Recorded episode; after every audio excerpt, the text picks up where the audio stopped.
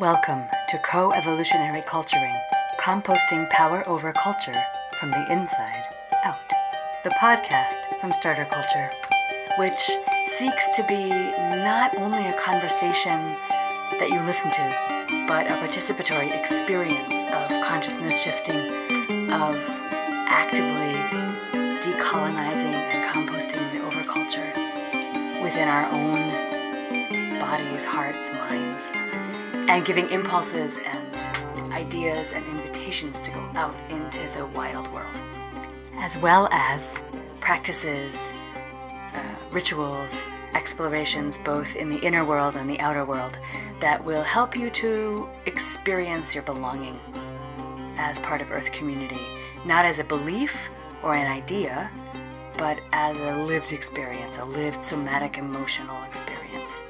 So halfway through the podcast, we actually go on a kind of a journey, inner journey with you through the four windows of knowing and expanding our awareness in the inner world, into the outer world, to weave ourselves into the ecosystem within which we live and Earth community. Bell Selkie Lovelock and myself, Sarah McFarland, in conversation and offering you a journey of eco-awakening or eco-belonging today on Co-Evolutionary Culturing, composting the power over culture from the inside out.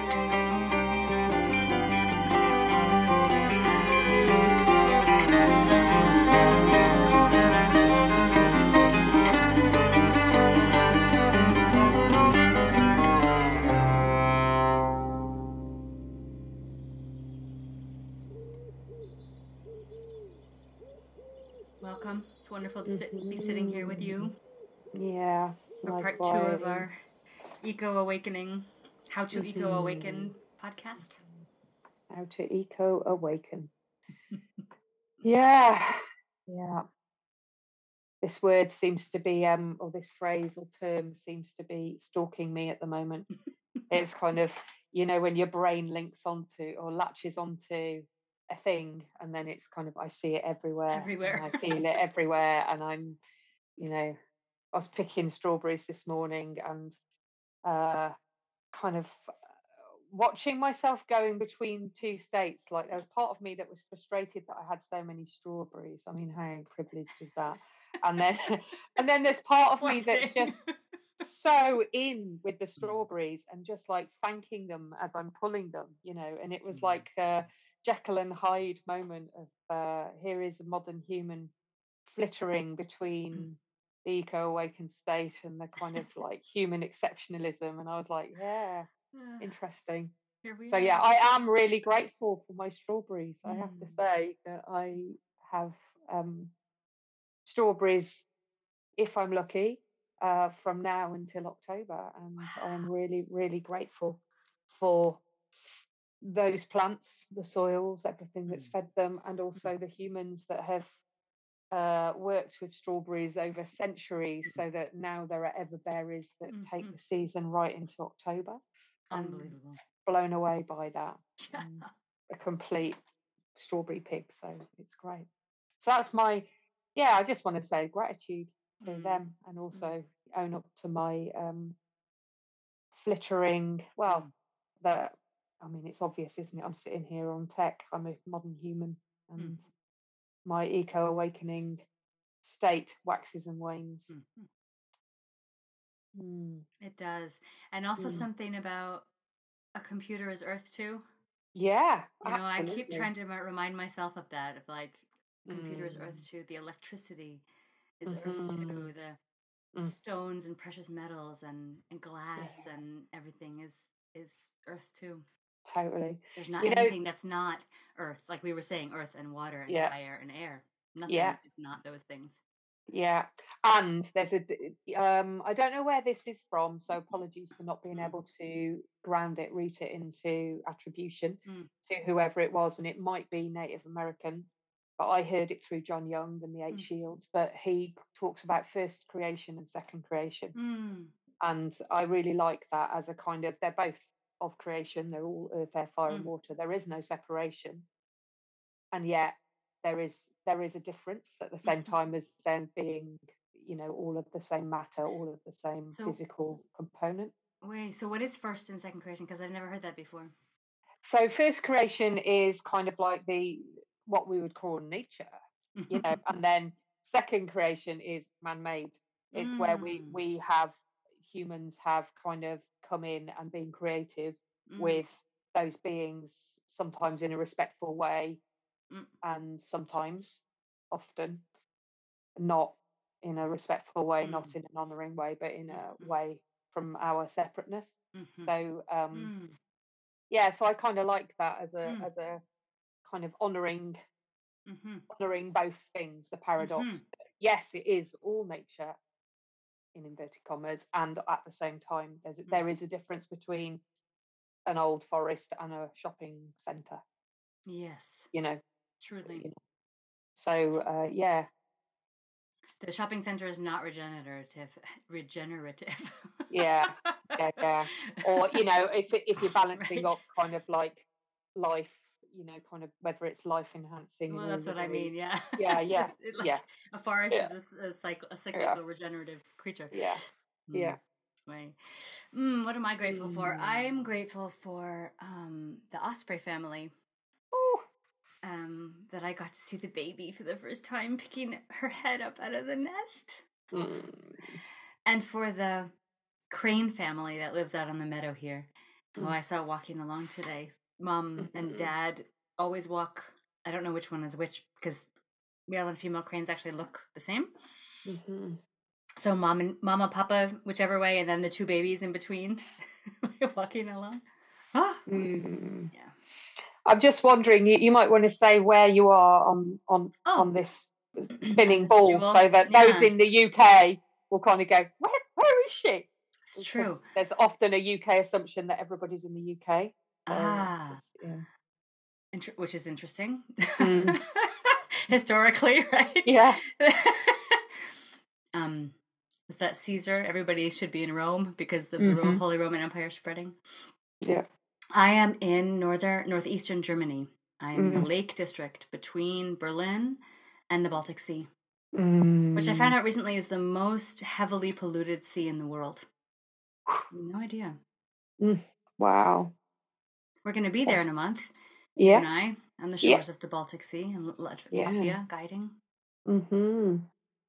Yeah. Yeah. So I'm about halfway. I'm about halfway between those two. On the largest lake in Germany, the Murritz, which is the largest sweetwater body of water in Germany, even larger than Lake Constance down south. I think every time you tell me about the other than humans that you meet there, I'm always amazed by the, you know, I suppose in my mind I have Germany as not a wild place. You know, in my mind, for 13 years, I had Germany not as a wild place, and I've moved here, and it's like there's wolves here. I know, and there's osprey, and there's cranes, and there's checkerboard wild sows with babies and foxes, and incredible the richness of it. And then I'm here in Cymru, which you know, in some ways, it's pretty rural, and then we have swifts and rooks that are almost endangered, and we definitely. Really? We've got, I think, one crane family have come to the Newport wetlands area, and then there are osprey on the Dovey estuary, but that's it. You know, it's like it's so impoverished now. I know it pains me. It's I get it. It makes my whole life. Oh, there was a swallow just flew by. We're in the middle of a swallow swarm all the time because there's nests on our house.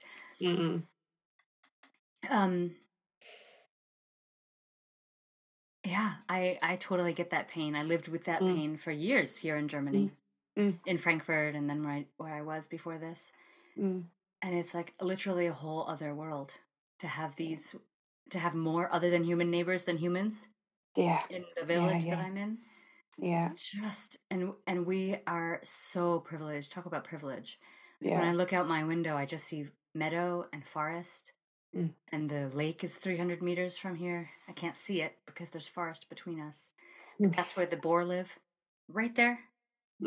And the fox goes mouse hunting on the meadow, and the deer family goes walking and munching along the meadow. And it just, what it does for my whole being to know that they're, and to know that wolves live in this ecosystem, just knowing they're there changes my whole consciousness, my whole awareness. Yeah. Oh, so here we are, landed in our places. It feels like, I'm really grateful that we just did that. Just like, here we are, us humans woven into place, whether we recognise it or not. I believe that we're going to be recapping a little bit on the last podcast on what is eco-awakening.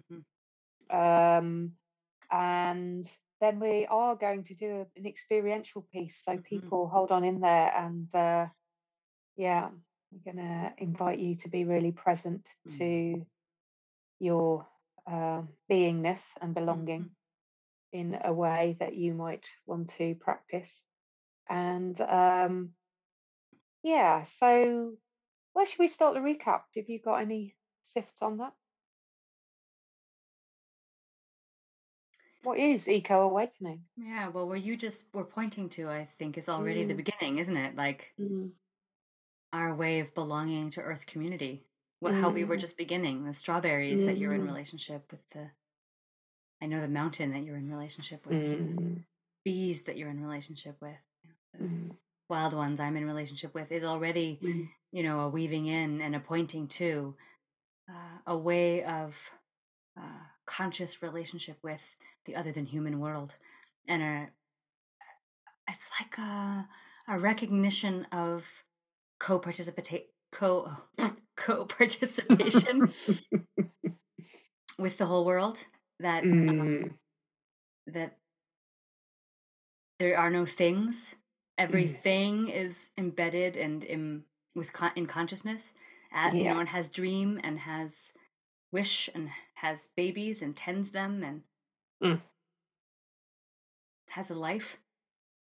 Everything has eyes that's looking back. I like the sense. I was on a beach on Sunday and I was running the sand through my fingers and just feeling that, and really sensuous, and then I was recognizing that the sand was feeling me. And I've got goosebumps again just remembering it. Just this like, just this sense of like we're both feeling each other. I'm feeling the sea on my body as I bodyboard, and sea is feeling me, moving through her, trying to find the gracefulness to go with the wave. So it's a way of being in relationship. With the others that we normally assign to human relationships. And kind of end there, right? And say, like, I'm only in relationship with other humans, and then there's the rest of the world. And so that is very clearly what it's not, is a mental understanding that we're part of a food chain or some kind of like scientific ecological knowing. That can be part of it, but that's right. That's not the whole thing. It's really embodied, emotional, sensory, deeply imaginative experience that changes everything. Because that belonging trumps any other belonging that you had before, to culture, to some form of identity that is very human centric. That's a particular shift that takes place with this belonging, is that actually, for first and foremost, the others are really important still, but first and foremost, I belong. I'm part. I am Earth.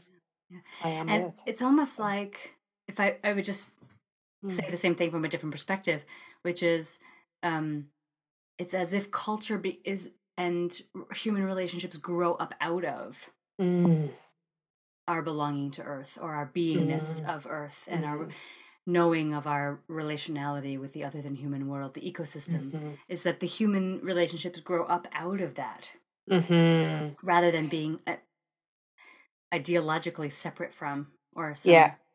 But that Yeah, it's that the separation collapses, you know? Yeah, and that's the important part of, like, why is eco-awakening important?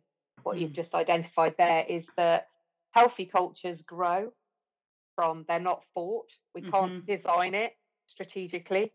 It actually grows from this relationship. Right. You know, our ancestral innate knowing of our belonging was how our Indigenous ancestors lived, and possibly, you know, Indigenous people still who are place Indigenous, still they grow their healthy, reciprocal relationship. You know, it's not like somebody's designing it and saying, oh, we need this bit and this bit and this bit, all of which is really useful as a tool, that strategic mind, but it is not a good master. No, yeah, I was just thinking about Bill Plotkin's latest, me too, podcast, musing.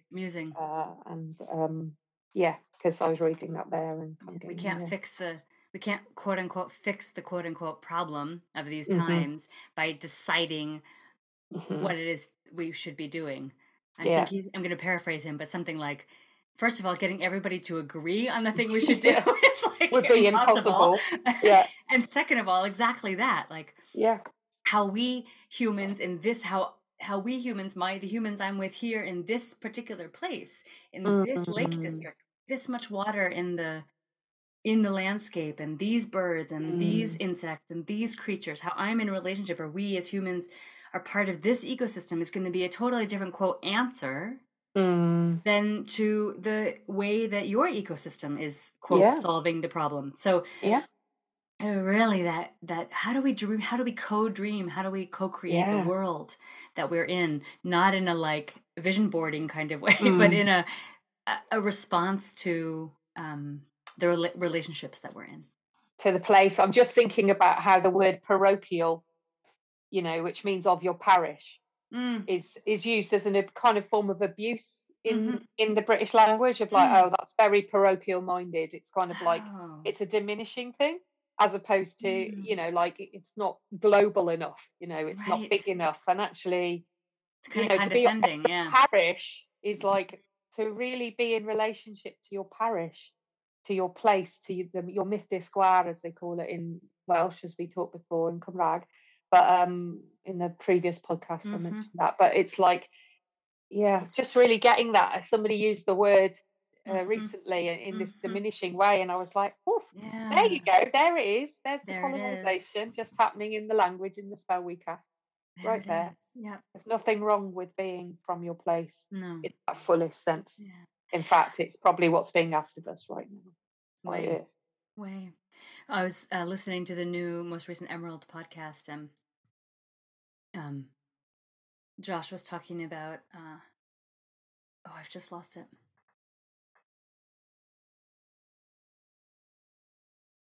That the animist, or the kind of way of the worldview of understanding the world as animate, as ensouled and conscious, eyes looking back, you know, it used to be seen as kind of a primitive,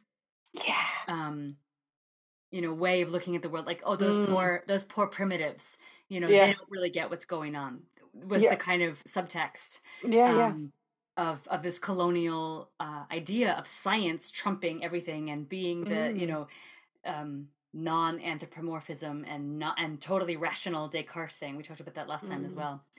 And now it's sort of like seen as a beautiful mistake, he was saying. You know, that like the New Age liberal folks think of Indigenous folks like, oh, isn't that beautiful that you see the world as conscious and call, you know, Grandmother Moon or Grandmother Clay, or isn't that beautiful? But it's just sort of still slightly condescending, like it's a beautiful mistake. Like, oh, you're so sweet and you're so beautiful, which is also terrible, right? Instead of, but that's really actually how the world is. It's actually accurate. It's really actually accurate.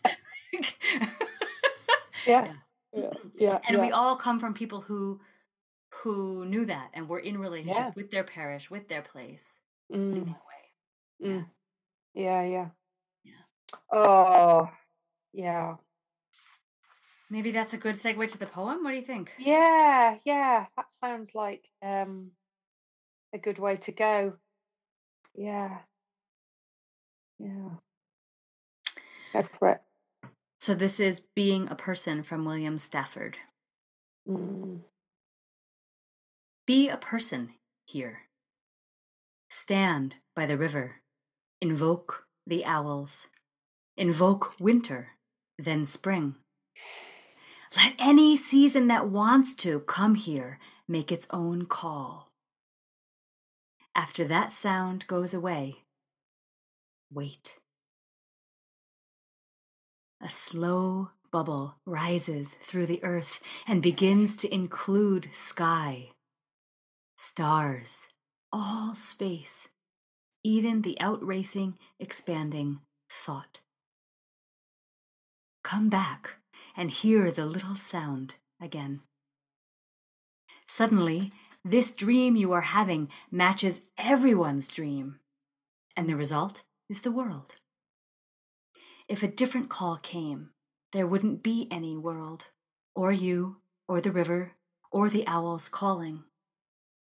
How you stand here is important. How you stand here is important. How you listen. How you listen for the next things to happen.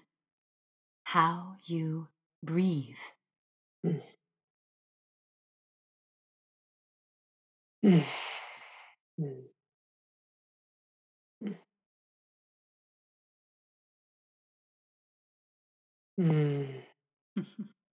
Just invite everybody to just listen in to how that's landing in you.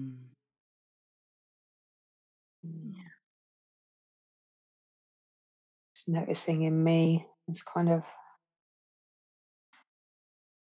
my eyes wetting with the longing to remember, to listen, that how I breathe matters. How I move in the world, whether I am thanking the strawberries or feeling sorry for myself that I've got so many to pick, that matters, and not to make myself wrong, and at the same time to intend to grow more into one. There's always room for improvement. And that piece about listening, I was stroking my cat this morning and looking at her face and her eyes, which are like little owl eyes, and she's quite elderly now, and I was seeing these two eyes and these two ears that are constantly flicking, and then I was struck by her one mouth. And then I was like, well, there's an interesting direction from the way things are, that most mammals have got two ears and one mouth, and there's an invitation to listen more than we talk. And just thinking about how much of the eco-awakened state is about listening.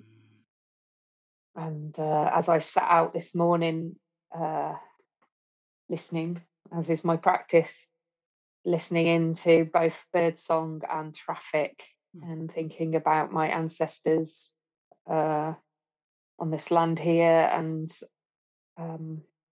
all our ancestors, and maybe 300 years ago, the percentage of human noise they listened to in comparison to other than human, and how much more other than human they would be listening to.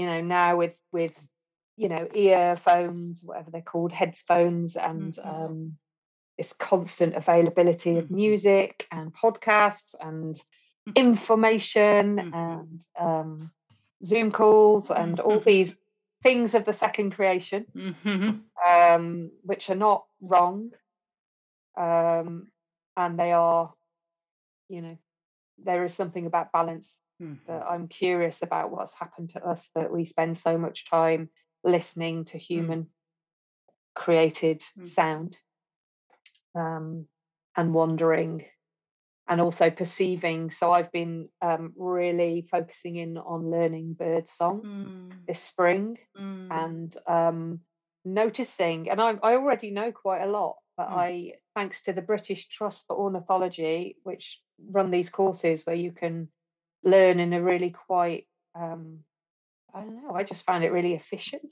way. Like I was like, suddenly I was like, oh, well, that's a wren. I can't stop hearing wrens now. And dunnocks and all sorts. You know, I'm just going around in the garden and my mind is elsewhere. But I was actually in a really human environment at Hay Literature Festival for a whole week, and my mind was just tuning in. My reticular activating system in my brain is now listening into other than humans, more than humans, and I was just walking and tracking, oh, that's where the dunnocks are, that's where the gold finches are, that's where the gold crests are, which is really exciting because they're almost subaudible. They're like sound, and yeah, I'm grateful that my ears still work to that capacity. Yeah, so I'm just really aware of the need to listen. And listening isn't just listening in audibly, but I mean, maybe you want to say about the other ways of knowing. Maybe you might want to go into that, because that seems to be, it's not just listening into nature sounds. There are other ways of listening in. Listening is a whole body experience. It is, yeah. I do. And before I go there, I want to say that I don't know who said, someone said, civilization is 3 days deep, and that we need to be out of, quote, civilization in a wild or semi-wild place for 3 days before our senses are able to really perceive. And it's, I can really attest to that. When I used to live in the city, and then I would come out to the garden with Katya, and we'd live, in a place where you basically only heard the brook and birdsong, and every once in a while a car. And I could feel my ears after it took 3 days to. It was almost like my ears internally had been bracing against the city sounds. And it took 3 days both for like my ears to relax and open again, as well as it really felt like this recalibration that I could hear more after those 3 days, not only because of the inner relaxation, but also because my ears started to actually be able to hear many more things than I used to be able to hear. And so then the other thing is, of course, where we put our attention, which is what you were just speaking to. When you're learning birdsong, you start to put your attention somewhere, which suddenly means you start hearing it all the time. I just hear it all the time.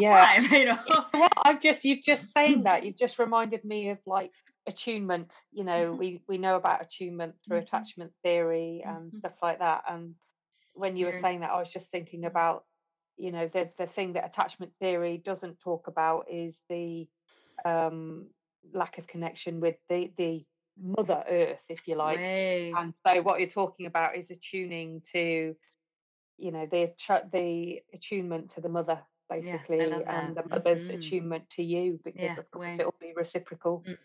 That she's always attuning to you, and you're becoming aware of her attunement to you. Right. Yeah. Beautiful. Our ears are made for that literal attunement. Our ears are made to be tuned to the frequencies of the natural world, to birdsong, really. That's how our sense of hearing has even developed the variety, they say, now. Because of birdsong. Because of birdsong. Oh, wow. Amazing. And our consciousness, our hearing was shaped by birdsong. Or co-shaped, co-created with birdsong, yeah. Because I was thinking about that with my cats, and the other than humans, like the deer that run on the land here, is like how little they use their voices, and how much they're, the ears of the deer constantly. They use their voices to call for their mates, eh? That's what they use them for. Or I shouldn't say mates in the UK. That means something different. They're beloveds.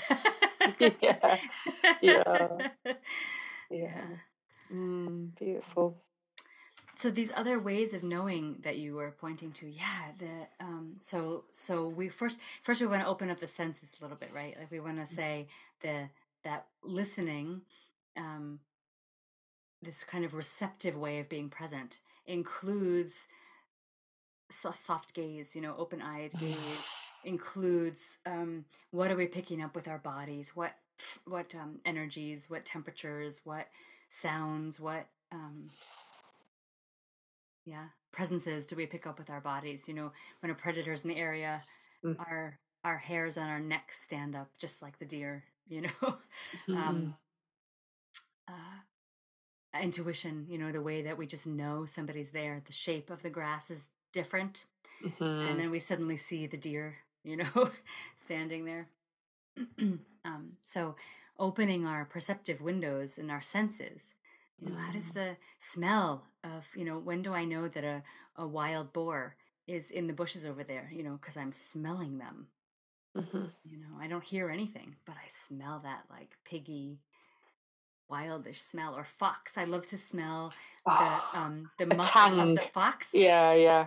Because it's like smelling their trail. I know the fox has come by, and when I, you know, it's hours later, but it's like, oh, hi, fox. You know.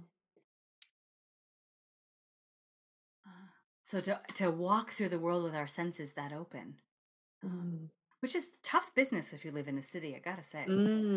Yeah.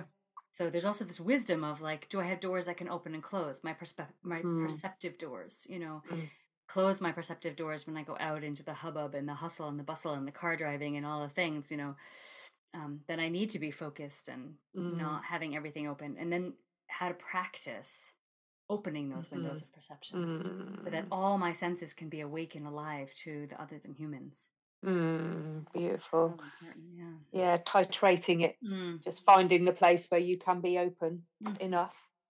Maybe it's just that your eyes find the birds in the sky between the buildings, or the sky herself, or, you know, the way the trees move, what have you.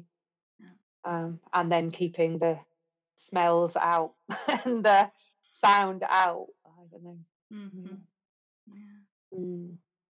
So that's the senses, right? And then we have the feeling body. We have the emotional body, the body that this heart, you know, that has an entire physiology that is tuned. Talk about attunement, you know, emotionally to our world, that we're constantly responding to what we're taking in with our senses, emotionally, through memory, through presence, through, you know, longing or grief or joy, rage, you know, whatever it is. That all of our emotions are ways of actually being in deep conversation with the other than human world. And therefore every single one is holy, every single one is life energy moving, you know, dancing through us like weather. All is welcome. Yeah. And again, finding those times. Like, not every emotion is welcome with every person or in every situation. But we then get stuck in the closed, the doors closed place. How do we also remember to open the doors? Remember, one of my former teachers said, our dogs and our cats, you've spoken already of your cat, are our most undefended relationships. And it's like there's something about the relationship, this kind of cross-species togetherness that allows such beautiful emotion to be present. And it's like the range of acceptance for what is, you know, is so precious and so beautiful. It is. It blows me away that these, I mean, cats especially, because they aren't, they're wild, they're still wild, but they choose to be with us. And I like, you know, I love dogs and cats, and I've had dogs as well. But having raised 6 children, I don't want another dependent, so I choose to have cats now. But you know, like just this wild creature wandering through my space, or the space that we share. Actually, it's not my space. You know, I'm just like, whoa, that's just phenomenal. Who has a completely different perception of this place, and just it just blows me away quite often. But this is my good fortune that I have these beings. with me. Wow. Talk about listening. My dog is my teacher in how to listen. Mm. Yeah, right. Yeah. And how to smell. So what's the next window?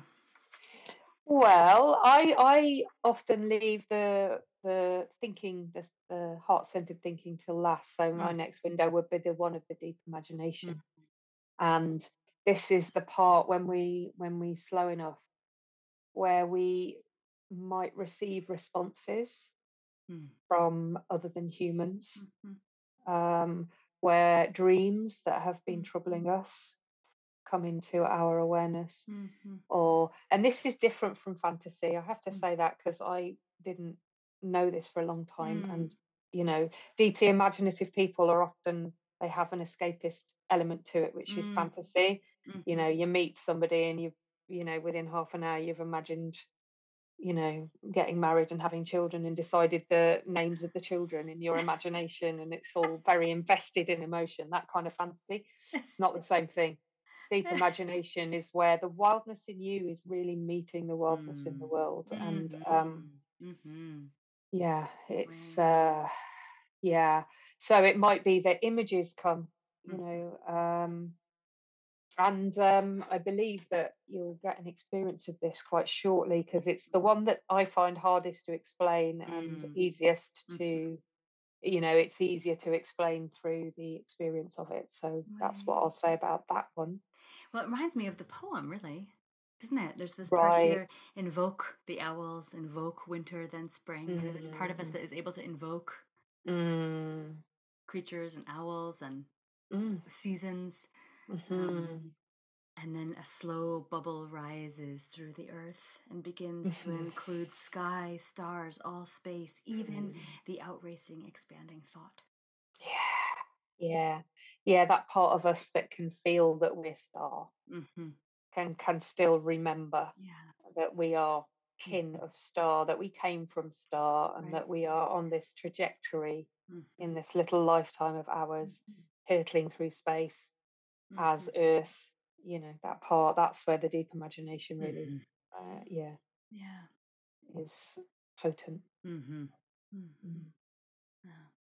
beautiful. Suddenly this dream you are having matches everyone's dream. Deep imagination, the dreaming of earth. Can we participating in the dreaming of earth? I think, who is it, Thomas Berry and people like Janine Marie Hogan and Brian Swim talking about how, I think it was Janine Marie Hogan who actually coined it, but that, you know, Earth, humans, maybe Earth's forward moving imagination, but this might actually be our eco-niche, that we're here to imagine as Earth. And of course, when we aren't listening to that, then what we imagine is like a nightmare. Some might say that we're living that right now. Right. So there we are, back to eco-awakening. Eco-awakening, yeah. Because we're our imagination is kind of hijacked by kind of immature elements of our ego. Our strategic mind rules the roost, and our slavery to was slavery to what? Slavery to colonization, that whole paradigm. So that's deep imagination in a little nutshell, unless you've got more to add. No, that's beautiful. And then the heart-centered thinking. So heart-centered thinking, the thinking that is not the strategic mind that you just described, that is beholden to capitalist, consumerist, immature nightmares of ownership and conquering and colonization, what we call modernity, but rather the thinking that is centered in the heart, that is the compassionate, empathic thinking, that is the kind of thinking that is needed in order to embody and manifest a vision. And that the vision comes from earth's dreaming, or the vision comes from spirit, the vision comes from ceremony or dream. And the heart thinking, the heart-centered thinking is the thinking that can, that is compassionately committed to embodying that vision or manifesting that vision. And distills it into action. You know, it's the crystallization of the dream that distills it into action. Yeah, for me, it's kind of like it always, in modern education systems, as I've experienced as somebody who went through them, and also as somebody who looked at them hard when considering how to raise my own children, is like it really privileges just thinking, especially rational strategic thinking. And I don't want to diss it, it's really useful, but it's kind of, it's a servant.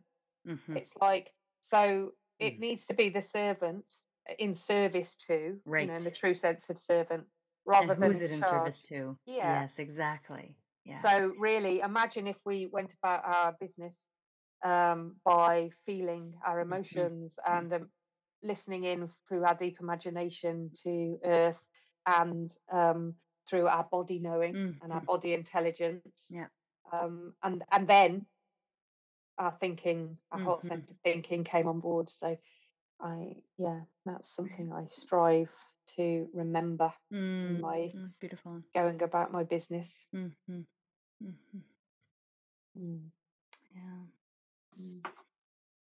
Why don't we give our listeners a journey of that very process? If you want to, would you like to invite us through the drop-in?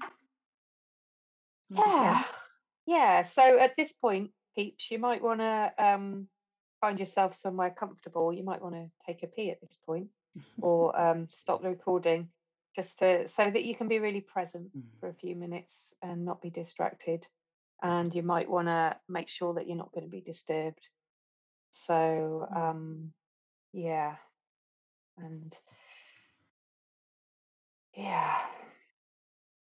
notice I'm starting to take deep breaths and invite you to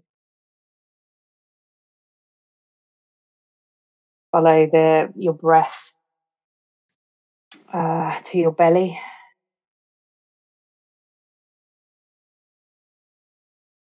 Get yourself comfortable, settled, slowing your breath.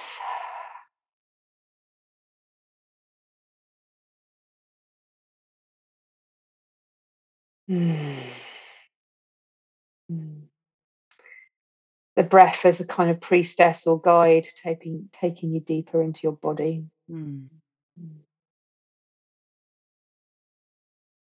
And if your mind skitters away, that's fine. That's what minds do. And you might want to just gently invite it back to your breath. And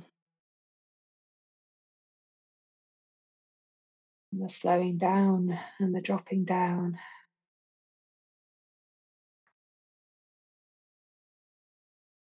And just doing a quick scan of the whole of your body and noticing where things are clenched, be it your jaw, be it your shoulders, be it your genitals. Just unclench.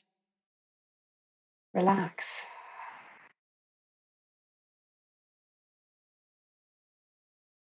Each breath dropping in and an invitation to loosen and let go of the boundaries, ways we keep ourselves separate.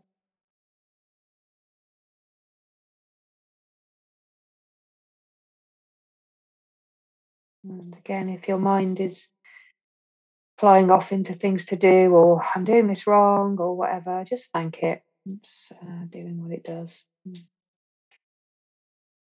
Bring yourself back to your body.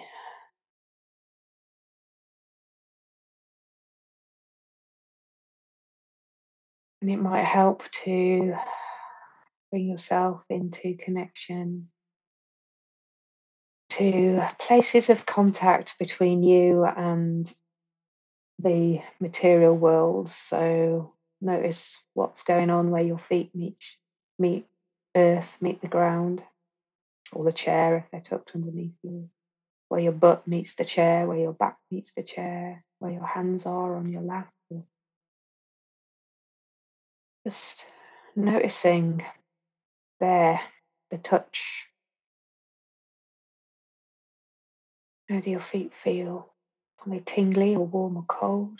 How do your hands feel? How does your butt feel as it leans into the support of the chair, which is itself supported by the ground, which is itself supported by earth? Just making that connection between where you are. You might be on the fourth story of somewhere, but you're still got roots down through your body, through the body of earth, in the second creation of chair and building and floor, to earth, first creation, topsoil, alive with beings. Going down into the subsoil, where there might be bones of things, and rocks and stones, and a place where soil turns into bedrock. Bedrock and the little pockets of gas and oil and maybe dinosaur bone and fossils going down. Ah, you feel that downward falling that you're doing down towards the center of Earth, this planet that you are part of through this connection, body. It's physical being, all the way down to that molten center, molten tin and iron.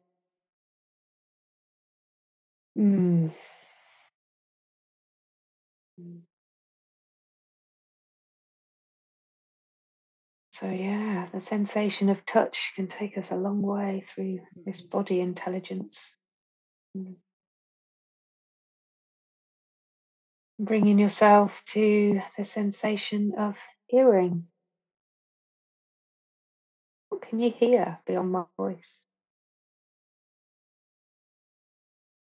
Can you hear any sound other than humans?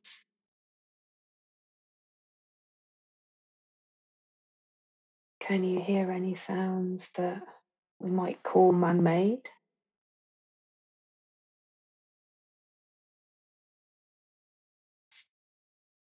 Being with the sounds in their purest sense, noticing their qualities.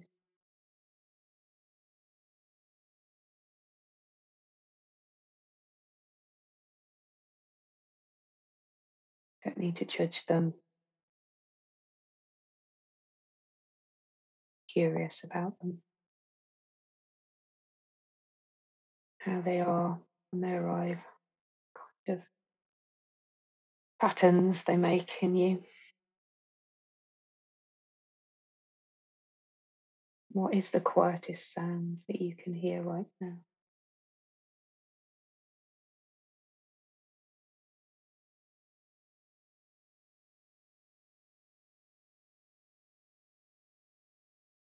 What is the sound that soothes you most right now?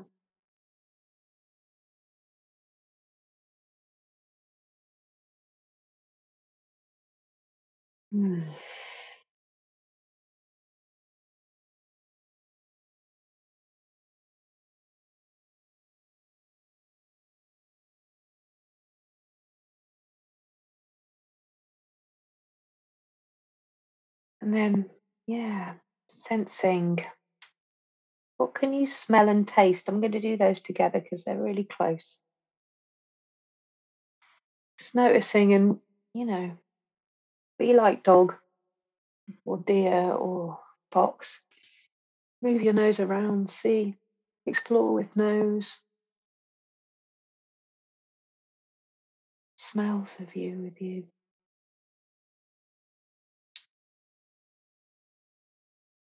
Well, there's some that feel, sense like they are from first creation, like, I don't know about you, but I've got an abundance of roses in my garden Their sweetness just stops me in my tracks sometimes.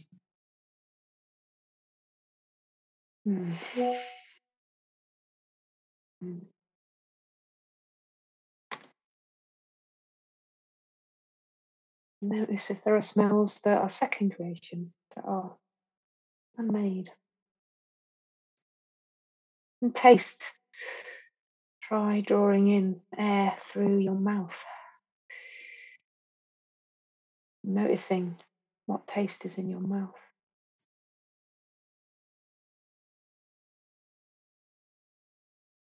And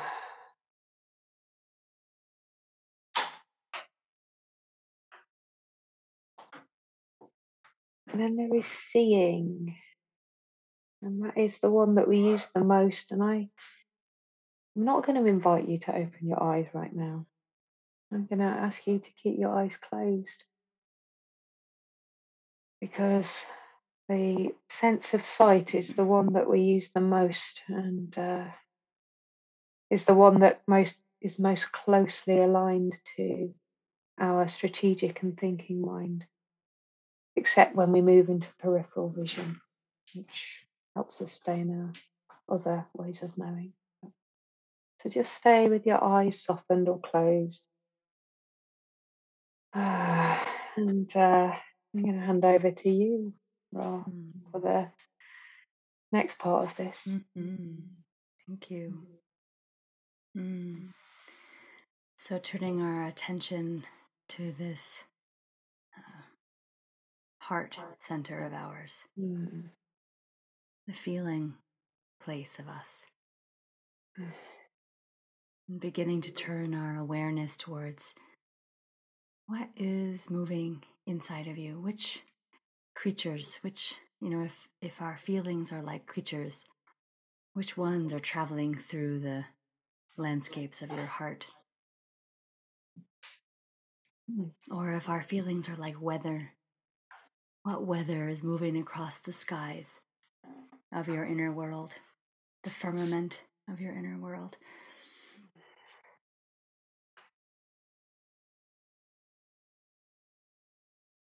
And you might notice physiological aspects. You might notice your heart rate, or your breath, or your temperature.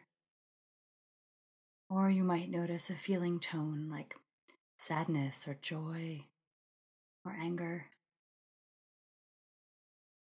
happiness, fear, and any shade and nuance of those.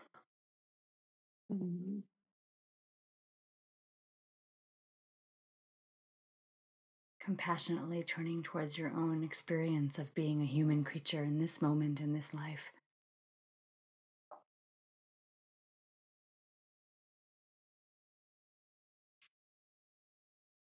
Soft and vulnerable, and in relationship with the human world and the other than human world.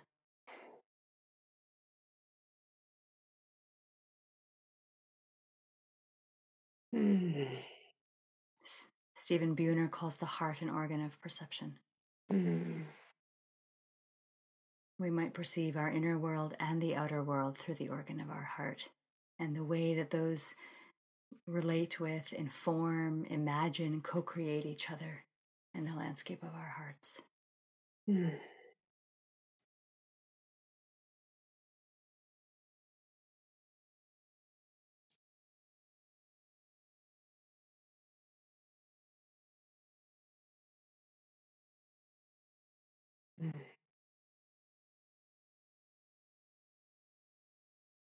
Welcoming all the inner voices, all the ones who are longing to be seen and heard by you. The multiplicity, the ecosystem that is the creatureliness of being human, the multiplicity we call an individual.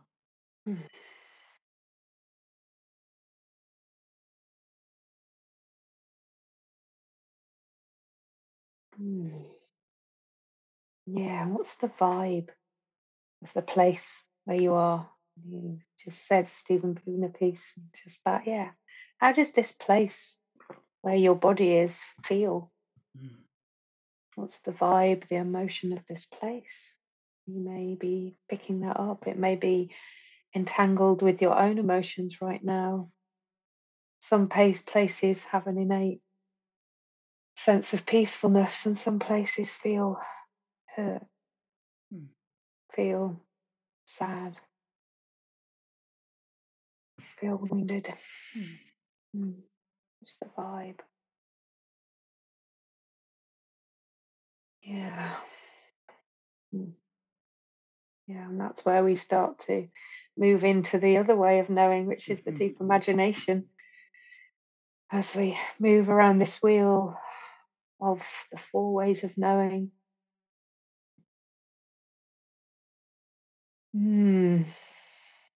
Just as you bring yourself into your body, and into your emotions and the weather of that, noticing if anything, any images are coming to you. What images came as you tuned into your feelings or sense of touch and smell and sound? And just right now, just tuning in to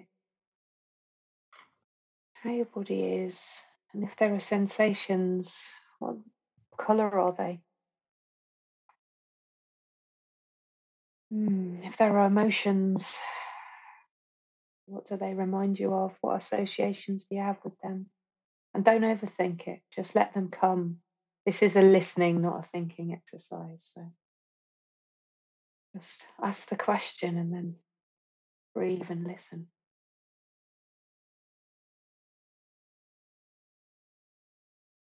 Like you're asking at the doorway of the night, like, what do you want me to know? And just wait and see what comes. It may be that a dream that came, a night dream comes, or a memory of an event from the last week. Just really like you're standing at a doorway looking out at the dark night sky and you have no idea what's going to come. Just invite that. You want me to know, mystery? Do you want me to know, my dark muse beloved? What is it you want me to be with? Just see what comes.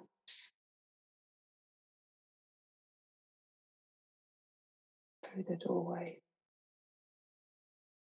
into your imagination. As I'm speaking, there is thunder rumbling outside. It might also be that something in the other than human world is responding.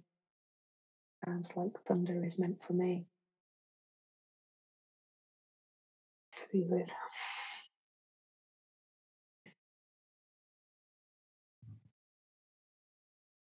And you might ask, what do you want of me? To the one who's come.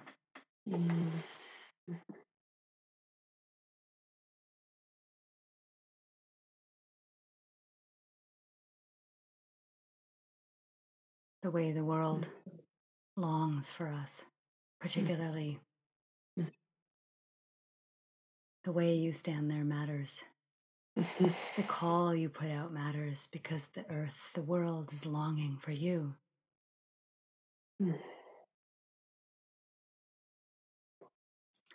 And if you hear what earth is longing for you of this moment here, this beloved who's come,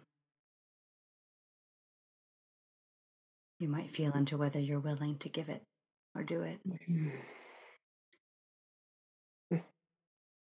Which brings us around the wheel to heart-centered thinking. If you are willing, if you are willing to do what is being asked of you, rather than thinking you know what needs to happen. If you are willing to be that humble, to be that obedient in the true sense of the word, In heart-centered thinking, we are listening, not knowing. We are hearing the way the world is longing for us to participate. And then we're inviting the gifts and the capacities and the experience and the competencies that we have to respond, to flow through us and become embodied action, participation, co-participation, co-creation of the world through our dedication and offering of what we are and have to what is being asked of us by the world. And sometimes it's a matter of how you stand there. It's a matter of the call you give or the call you respond to. Sometimes it's a matter of how you listen for the next thing to happen, or how you breathe. Sometimes that's all the action that is needed.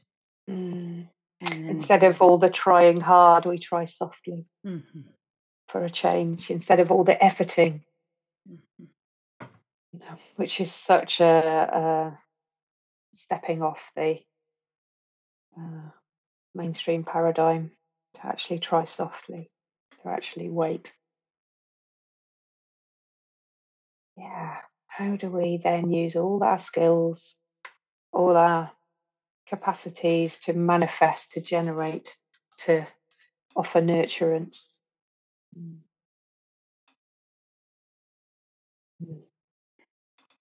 So you might move your way through these four windows. You might go out to a wildish place, and you might open your senses, including your eyes, but allow them to be soft and wide open. Owl eyes. Owl eyes or deer eyes, you know, that kind of soft, open awareness of the one who eats grass. And then you might notice how your heart responds once you've opened your senses. And you might speak words, sharing what's moving in you. Or you might speak words mirroring back what you see or smell or taste or touch out loud to the wild ones. This is what I notice about you, beautiful oak. This is when I smell your flowers, elder. This is what happens in my body. This is the softness. And I feel the softness of the petals on my nose and this smell that is both sweet and like life and death in the same breath. My heart cracks open and I go diving into your beauty. Imaginally, and I'm in the imaginal world, right? Diving into the beauty of that soft life-death smell of the elder. And as your mind or your kind of fragmented parts rustle in and kind of go, what are you doing? This is foolishness. Just thank them. Just thank them and say, today I will be a sacred fool. I will offer my finest words and all my senses. I will make myself prey to these beautiful ones. I will fall prey to them. And may my words be a feast of praise, gratitude, and blessing, that my own heart might be filled with nectar for the bees to drink from, to bring my prayers and my longings to the holy and the wild. And I might participate in the ritual reciprocity of this relationship with the other than humans. As I cultivate and move towards my own eco-awakening, which is a beautiful segue. That is one way, as mirrored beautifully there by you, of eco-awakening, which is, you know, what we want to share with you are how do we become eco-awakening, this first initial shift from the mainstream paradigm of separation into this entangledness. Yeah. And inseparability, knowing our inseparability, because we're not separate, it's a construct. Right.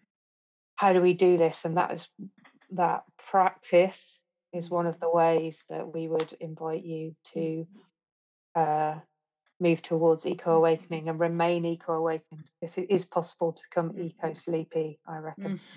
So we're going to just say a few kind of practical like tips, top cards, tips for how to cultivate eco-awakening.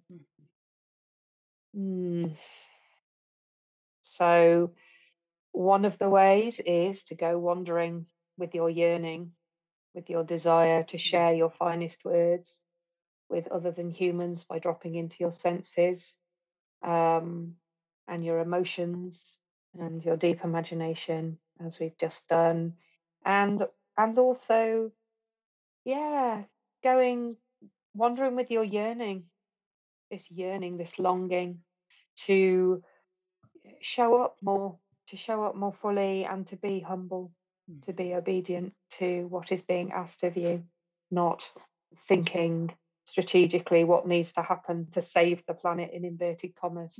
It's a really different kettle of fish. And telling your earth's longings out loud as you spoke. This is a courting. It's a very beautiful thing. The thing you said there about being willing to be a sacred fool, a fool for life, a fool for love, a fool in love, is, you know, there's something about that hurdle here that it's like, it feels weird in the beginning to do these sorts of things, like talk out loud with trees, not to them, with them, greet the other than human neighbors in your ecosystem, in your neighborhood, as you walk, go out for a walk, you know, hello osprey, hello crane, call back to the ravens when they call out. It feels weird. It can feel weird at the beginning. And you can feel phony. But, you know, in the cycle of competence, when we're learning a new skill, there is an element of feeling phony. When we're consciously competent of it, it can feel like this is awkward, and just keep going. So your inner child might help you, you know, because that one knows how to play pretend, how to play imagination, how to play in the world and be in that kind of a relationship. We all actually already know how to do this, right? We've done it until it was educated out of us. We've all done this before, and and there's something about being really tender with the parts of us that show up to stop us doing it. Not getting angry, not getting annoyed, actually realizing that they are trying to keep us safe because we've needed them in the past, and thanking them for their hard and loyal duties, and also saying, you know, and I really want to remember my belonging here, so I'm going to keep going. Please step down. And we encourage you to do this every single day. Go out, find a place that's close to you, even in your own garden, every single day. Sit, open your senses, open your heart, open your imagination. Go for wanders every day, even if it's just short. And also what you were saying earlier, also go out for extended time. Like I mentioned, civilization is 3 days deep. Go out for 5 days, you know, so that you get, so the first 3 days are getting civilization out of your system. And then you can actually be in immediate contact, immediate conversation. What's that word? I can't think of the word. Unimpeded, unintermediated, something like that. Contact, you know, direct contact with the wildlife. In your inseparability with them. And there's a little really super practical piece here that there's a saying, which I'm sure you know, which is there's no such thing as bad weather. There is bad clothing. And not that I want to make clothing wrong either, but you know, it can really help just to round up or borrow kit. So, because being out, learning to love heavy rain. I mean, I live in Cymru, so, you know, you have to, or else you'd go mad here. But learning to love it can really, you can really be aided by having decent waterproofs so that you look forward to being out in that kind of, I call it the mobile ocean, that I sometimes feel like I'm at sea, even though I'm not. And in the cold, and in, you know, just some of the clothes that masquerade as weather clothes are not suitable. So yeah. And also the other piece is learning, actually practically learning about the indigenous folk of your place and of your lineage. So it may be that you live in a place that isn't of your lineage, but you might still want to learn about those folk, but also learn about what's in your blood and in your bones. So if you live in America, learn about your European ancestry, if you've come from Europe or where have you, or India or wherever, and how they lived, and learn how they lived, the practicalities of how they lived. Do those things with your body. Those can be really practical ways of courting, eco-awakening. Just, you know, when you drop into a mesmeric state, sitting by a fire, making nettle cordage, that it may come then. It's, it may come then. And you say nettle, so learning the plants and the and the green ones in your ecosystem, which trees are there, which plants are there, eating the wild plants that are non-poisonous, learning the animals, learning tracks, learning how to cut tracks, you know, and discover who's walking through or flying through, learn the shapes of the birds, the calls of the birds that live in the ecosystem. Part of it's, you know, this kind of rational mind of their Latin names or whatever, but it's really about becoming friends with the members of your neighborhood. Members of your neighborhood. Yeah. I mean, when I like learning this bird song, the purpose is not so that I can kind of do a tick list of, oh, I heard a blah-de-blah-de-blah, and that's really rare. It's so that I know, that's a thrush, that's the same thrush, because it has that particular song. Because not, you know, somebody, when I was running a program in Cymru in March, they're from Dartmoor, and they were saying, the skylarks sing in Welsh here. It's slightly different, you know, because she really listens to birds and she could tell the difference. Yeah. So it's kind of like, it's so that I can build a thread of connection that then becomes like a twine of connection that eventually becomes a rope of connection. You know, that's what I'm doing it for, is like, it's so that I know who I'm living with and they know me, you know. It's like, I know, as I walk along my track, I know this is where the whitethroat sings, this is where sedge warbler sings, this is where the gold, you know, I know where they're nesting. I haven't seen them, but I know them from their songs. I know where they are and they know me. So you might introduce yourself. You might, once you know who the people are, the tree people and the fox people and the thrush people, you might introduce yourself and say, hi, I'm the one living in the yellow or stone or whatever house over there. And I'm really happy to meet you, and I'd love to be your neighbor. How can I be a good neighbor to you? You know? And then listen. And then listen. and don't let your mind fill it with an answer. Like with listen.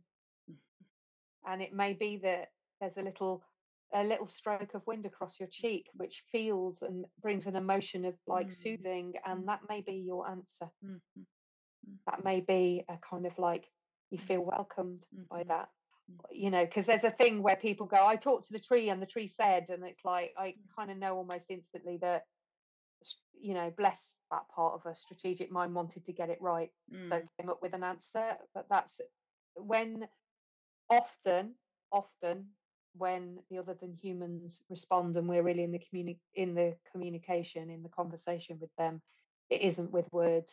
It is with, you know, a butterfly flying by, or suddenly there's thunder, which reminded me to bring in the other than human just at the point where I needed to remember that. You know, it's like suddenly there's a response.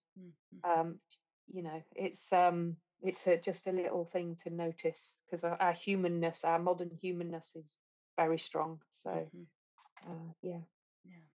And then there are actual, if you want to take this up a notch and do this with other people, which I really would support, because humans are pack animals, and there's something about doing things together that really can deepen the experience is to join with others. We both have trained and worked with Animus Valley Institute, and they run programs. We run programs that support eco-awakening all the time. You know, whether it's specifically focused on that or not, it's in there. And also questing, vision quests cannot but help bring it about, or help ancestral skills it. And yeah, your connection. There's good resources on the Starter Culture website. Yeah, as well. Yeah. I want to say just a few more kind of nuts and bolts ideas, and then I think we should get to our amazing poem. But so poems, reading poems out loud to the wild others, writing poems yourself and reading them out loud to the wild others, singing while you're out. Maybe you have a rattle even, or a drum with you, singing with the birds, singing the songs. I do this all the time, that I'm hearing in the ecosystem, the, you know, the way the song is being sung. I weave my voice in with the wild ones as well. You might make offerings. You might bring offerings to particular places that you form relationships with, particular trees or particular birds or particular creatures. You might create an altar in your backyard, if you have one, in which you bring offerings to the four directions. You might bring, you might feed the water if there's water flowing in your neighborhood. You might bring offerings and gifts to the flowing water. You might light a candle or a fire and offer things to feed the fire, not because you want something or you want to let go of something, or those are also beautiful rituals, but to feed and honor the elements, which are all of our oldest ancestors, and which we're made of, and all of life is made of, right? Feed earth, feed water, feed air, feed fire. Something we've done for years and years and years, which is it's a pan-cultural thing, is feeding the ancestors. So we, after our evening meal, we have a little bowl, and before we eat, we put the best little tiny bits of the best bits, and then we take it outside and we put it out, and sometimes sit and sing what is just there. And sometimes I might remember, you know, if I know somebody's particularly struggling or whatever, or, you know, I've seen, you know, a beloved tree that's fallen or has got ash dieback. There's a lot of that. I might say prayers for them, or, you know, these practices, remembering, it's kind of like we've become separate, and we kind of go out to nature as if there isn't anywhere else to be. And we do these practices, and then we come back, and like you're pointing out right at the beginning, we're on tech and we see that as separate, whereas it's all sacred.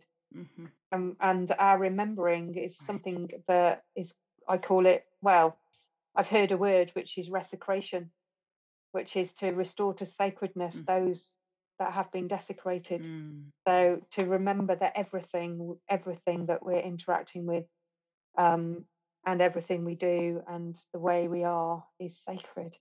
And so resecrating our the way we make food and offer food, the way we are with our gardens, the way we are with our cars, you know, just becoming aware that there's a whole possibility of ceremony in everything we do, which is, our ancestors did it as a natural thing. And it's in relationship. Yeah. It's my way of saying it is a ritual reciprocal relationship. Yeah, right. That we're in a ritual of reciprocal relationship with life. I mean, remembering that is the responsibility, really, of being human, is to be participatory in a ritual reciprocal relationship with life, with earth. So thank you my dear. And as if it couldn't get any better, now we have an incredible poem. And here's my poems. You know, I think I said this in the last podcast, but I'll say it again. Poems are not to be understood through the strategic mind. Let all the windows of knowing be open to this word spell, written by Joy Harjo. You might want to take a moment and just Bring yourself in, close your eyes if that feels comfortable, or soften your gaze. And just let the words, it's like letting water run over you or sand run through your fingers, and let yourself rise and fall like a tide with it. Okay, so it's called a map to the next world. In the last days of the fourth world, I wished to make a map for those who would climb through the hole in the sky. My only tools were the desires of humans as they emerged from the killing fields, from the bedrooms and the kitchens. For the soul is a wanderer with many hands and feet. The map must be of sand and can't be read by ordinary light. It must carry fire to the next tribal town for renewal of spirit. In the legend are instructions on the language of the land. How it was we forgot to acknowledge the gift, as if we were not in it or of it. Take note of the proliferation of supermarkets and malls, the altars of money. They best describe the detour from grace. Keep track of the errors of our forgetfulness. The fog steals our children while we sleep. Flowers of rage spring up in the depression. Monsters are born there of nuclear anger. Trees of ashes wave goodbye to goodbye, and the map appears to disappear. We no longer know the names of the birds here, how to speak to them by their personal names. Once we knew everything in this lush promise. What I am telling you is real and is printed in a warning on the map. Our forgetfulness stalks us, walks the earth behind us, leaving a trail of paper diapers, needles, and wasted blood. An imperfect map will have to do, little one. The place of entry is the sea of your mother's blood, your father's small death as he longs to know himself in another. There is no exit. The map can be interpreted through the wall of the intestine, a spiral on the road of knowledge. You will travel through the membrane of death, smell cooking from the encampment where our relatives make a feast of fresh deer meat and corn soup in the Milky Way. They have never left us. We abandoned them for science. And when you take your next breath as we enter the fifth world, there will be no X, no guidebook with words you can carry. You will have to navigate by your mother's voice, renew the song she is singing. Fresh courage glimmers from planets and lights the map printed with the blood of history, a map you will have to know by your intention, by the language of suns. When you emerge, note the tracks of the monster slayers where they entered the cities of artificial light and killed what was killing us. You will see red cliffs. They are the heart, contain the ladder. A white deer will greet you when the last human climbs from destruction. Remember the hole of shame marking the act of abandoning our tribal grounds. We were never perfect, yet the journey we make together is perfect on this earth who was once a star and made the same mistakes as humans. We might make them again, she said. Crucial to finding the way is this: there is no beginning or end. You must make your own map. That's a map to the next world from How We Became Human by Joy Harjo.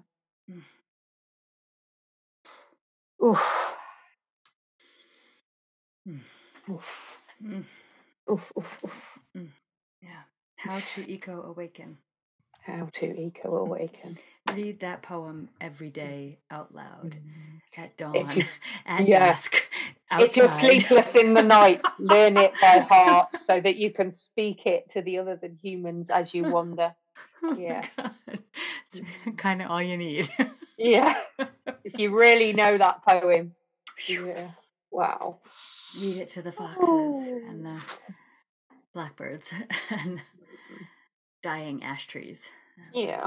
Drying dead fields for a wander. The trees of ash saying goodbye. Mm-hmm. And goodbye. Oh, wow. Thank you. Thank you. We'll see you down the road a bit. Yeah. Thanks for sticking with us for this time. Yeah. Thank you. Yeah. Give our regards to the other than humans where you live. Mm-hmm. Yeah. Say hello to the first other than human you meet as you step out your front door, be that in a city, or be that somewhere rural. Wild. Yeah. And don't stop.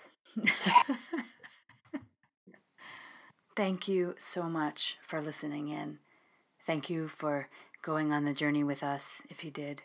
Thank you for giving your wholehearted attention to this time of our conversation and of your exploration, that we all together might weave ourselves back into the remembered fabric, the web of life. From this place, it's possible to turn towards these times of unknowing and collapse and listen in for what we might uniquely bring. That's kind of what we're up to at Starter Culture. And so if you want to know more about what we're doing, please check out our website, www.starterculture.net. Sign up for our newsletter there. Join us for storytelling events about every 6 weeks to 2 months. Read the blog by Bell Selkie Lovelock about her own deepening and experience on the land she's been living with and within for 25 years. And participate in the future in upcoming programs and webinars and offerings. We really look forward to meeting you, whether online or in person, hopefully in person.